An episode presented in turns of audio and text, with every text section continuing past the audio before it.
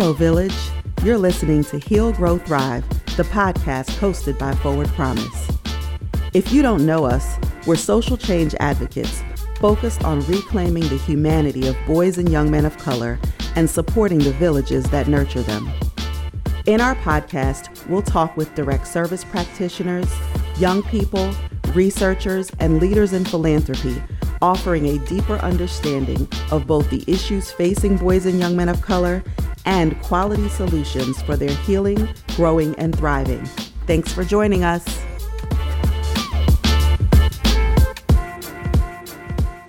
You're listening to an important episode in our series highlighting the voices of our grantees, fellows, and other stakeholders and how they are pivoting their work in the face of this COVID 19 outbreak. We work with some phenomenal people who are fully committed to ensuring that boys and young men of color and their villages successfully emerge on the other side of this. This pandemic is exposing the disproportionate struggle faced by communities of color that is and always has been rooted in a history of dehumanization, racism, and colonization. These factors make boys and young men of color and their villages more vulnerable to illness, violence, and financial ruin. So, we're dedicating these first episodes to sharing the issues and the solutions they've developed. We invite you to be thinking about, sharing, and doing what you can to ensure that boys and young men of color heal, grow, and thrive both during this crisis and beyond. Like many of you watching, the Forward Promise Village of grantees, fellows, and the National Advisory Committee members have pivoted in these past few weeks to respond to the rapidly unfolding crises created by the COVID 19 pandemic. We wanted to talk to those who directly serve our most vulnerable communities who have been hit hard by this pandemic. We also wanted to know about how their work is being impacted and how they are responding. Welcome, my name is Howard Stevenson and I'm the co-director of Forward Promise. Today we have with us Vanessa Hernandez and Kate Teague of the California Youth Connection. Uh, Vanessa serves as Deputy Director of Advocacy and Impact and shepherds the organization's legislative package to actualization while developing youth into leaders who harness the power of their voices and experiences. And as a lead community advocacy coordinator, Kate works with the CYC chapters in LA County, providing technical assistance to support CYC members in developing their leadership and putting their campaigns for change into action, both locally and regionally.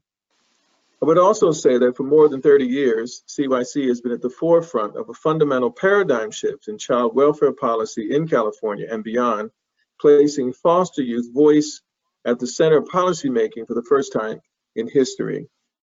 So welcome to everyone. And thank you, uh, Kate and Vanessa, for being here. Thank so, you. Excited to be here. Great. So the first question I want to ask is, how are the youth that you serve, foster youth, being impacted by COVID-19? and what are some of the unique needs and issues facing them at this time? Yeah, thank you. Um, I want to start by talking a little bit about the advocacy CYC has done over the past two years. For the past two years, we've launched a campaign called Foster Stability, hashtag Foster Stability.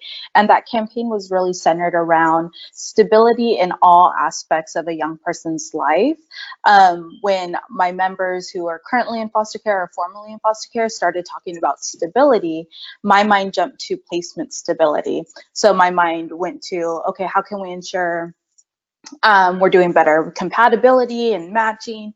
And my members were very clear and pumped the brakes and they said, no, we mean stability in all aspects of our lives. We mean it in our relationships, in our health and wellness, in our education, in our services. How do we create a youth centered system where that is the number one priority? So, as it relates to the COVID 19 pandemic, that work and that foundation is critical to the conversations that we're having. Right now, a single bed or a place to be is not sufficient, right? We know that the COVID 19 pandemic is impacting folks' um, wellness, their mental health, their relationships. And so when we have this conversation, I think it's easy and clear to point out that this is impacting our children and young people on every level possible. And um, it raises the level of um, urgency because the impact is going to be far beyond this three months, this six months. These could have lifetime impacts. Kate, did you want to jump in? Yeah, and I think that specifically for foster youth, you know, foster, going into a system like the foster care system already is a significant disruption.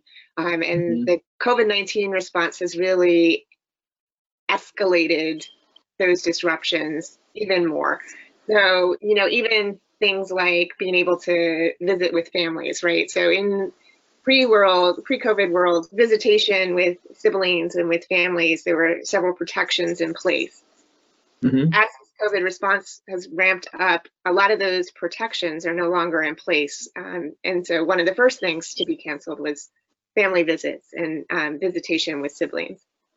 The other thing we are seeing is as um, guidance is coming down from the federal government, from the state government to the counties in terms of how they're supposed to be working with youth during this time, um, there's a disconnect between the guidance that's coming down and what that means and how it's being interpreted by county agencies and community-based organizations like foster family agencies or group homes um, about the implementation.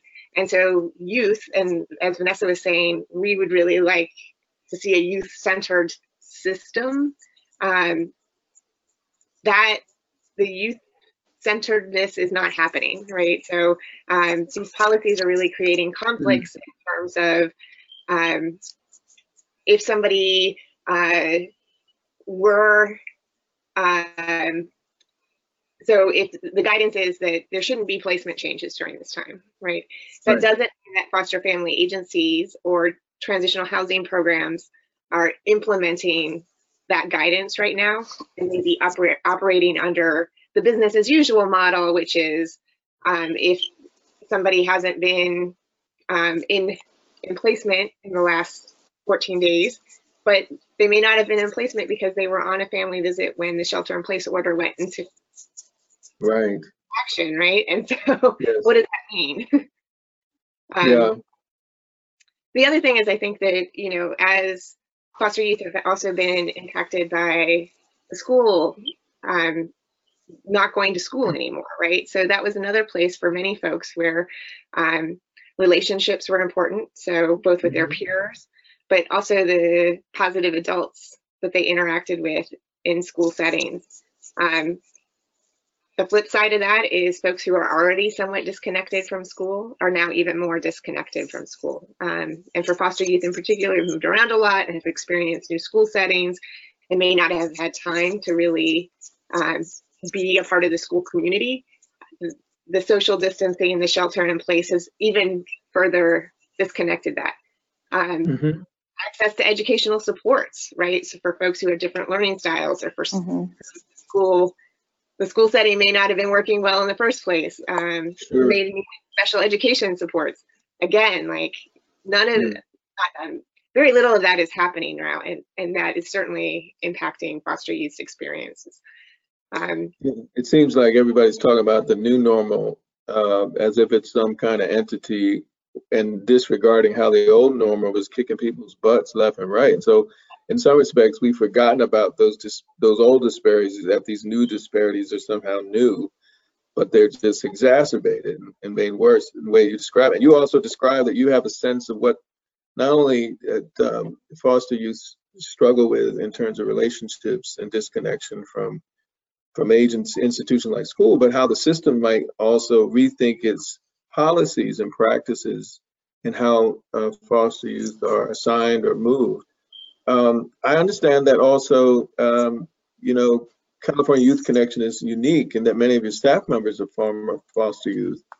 Do you have ways of how you work with your staff to help them navigate this kind of crisis? Yeah, um, I can jump in. I am also one of those staff that has lived experience. I grew up in care um, between the ages of four to 18 and emancipated at the age of 18. Um, mm-hmm. I, I, definitely think there's more we can do as an organization to support folks like myself and my peers who have these experiences. Um, currently, I think the strongest um, the things that have been most helpful is the sense of community and staying connected to folks as we're existing, moving forward, working through our anxieties or um, our emotions throughout the day, um, mm-hmm. to know that we have proximity to folks that get it and understand it um, that we could reach out to is probably one of the best things that um, CYC offers. And I would say that also is mirrored with our members, whether it's formal programming or not, um, our members are staying connected.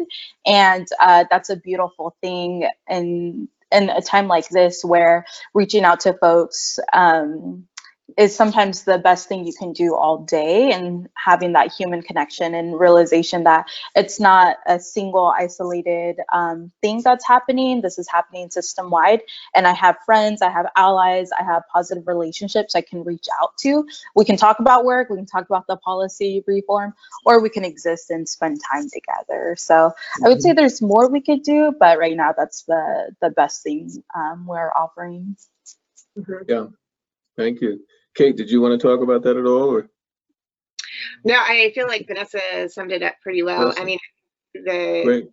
piece of it is this COVID 19 situation has really been calling into question, I think, for a lot of us, what yes. we need to do differently. And um, has certainly been just as the larger systems, we're thinking about how the inequities are existing also within the organization. And I definitely um, think it's really important, not just during this time, but then also as we get back to whatever the new normal would look like, that yeah. we can take in mind um, some of the things that have come up during this time and work to address those pieces too.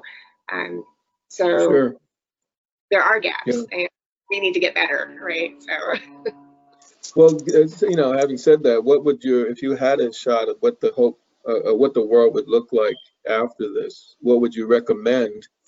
And uh, you know, uh, we're going to tell the stories of, of our lives. You know, let's let's let's also dream ahead, perhaps, and say what what would you recommend for for your community and for your young people uh, for them to manage this better or or survive and thrive through this better. Yeah, I can jump in. Um, I think in this moment when I can think about best case scenario, um, the the urgency is so important at this moment. We have young people in foster homes of folks they probably don't know that well. Um, we have young people who feel very distant and far away from their communities and people that they love. And so when I think about the best case scenario is that young people are are in communities that um, rally and are connected and are healthy and happy and that they feel connected to um, folks that have their best interest in mind. And so to think that a young person who grew up in los angeles is placed in Humboldt, which is a very different landscape and a very different mm-hmm. reality, mm-hmm. um, compounded with not knowing folks and not going to school. It's so multi layered. So I think what we would want to kind of create or continue to push towards is that young people are in safe, loving homes full of people that love and care for them, and they're in their own communities uh, mm-hmm. where they have. Uh, you know a soccer coach they can go to teachers that are positive relationships for them church extracurricular activities being in foster care um, the system can in some ways strip all those things away where some of the only mm-hmm. relationships you have are your caretaker. And if you're in a group home that's your house parent. There's two staff people per eight to ten young people. Um, and your social worker and maybe your attorney. And that is such a bare, um, detrimental mm-hmm. way to exist completely. So, um, something I'd work towards is uh, communities of origin, happy, healthy, and surrounded by people um, and relationships that have already existed prior to the system ever intervening. Mm-hmm. Thank you. Kate, any final statement or thoughts about this? Yeah, I, I feel like we are in a moment where we can dream big and um, have a little have a window right now where we can push for things that uh, we weren't able to really push for before. I think that really being able, as we are both trying to keep our ourselves and our family, whatever that may look like, healthy and in community with each other, we also have this opportunity to really push forward some things that may have seemed like impossible before. And so I really do hope that as we are um, in this time, that we are also looking towards our to our our community and in our case to the CYC members about what is it that we really should be working together towards right now because um, I think we have we have an opportunity. mm-hmm. so um, as yeah. this, unless as much as this has been a crisis, I think we also um, can can really get some victories out of um, this period in time. So fantastic. Um, so um, thank you very much, Vanessa Hernandez and KT California Youth Connection. We're so happy you could be with us and and we are praying for you and wishing you all the best. Thanks for this opportunity. Really appreciate it. And looking forward to hearing from others. Yes. yes. Absolutely. Thank you.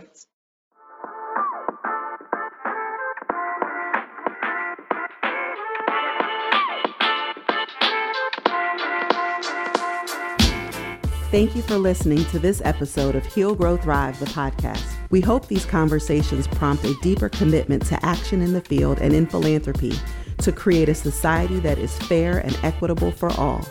For more information about Forward Promise, visit forwardpromise.org or follow us on social media. We're simply Forward Promise on Facebook and at forward underscore promise on Twitter and Instagram.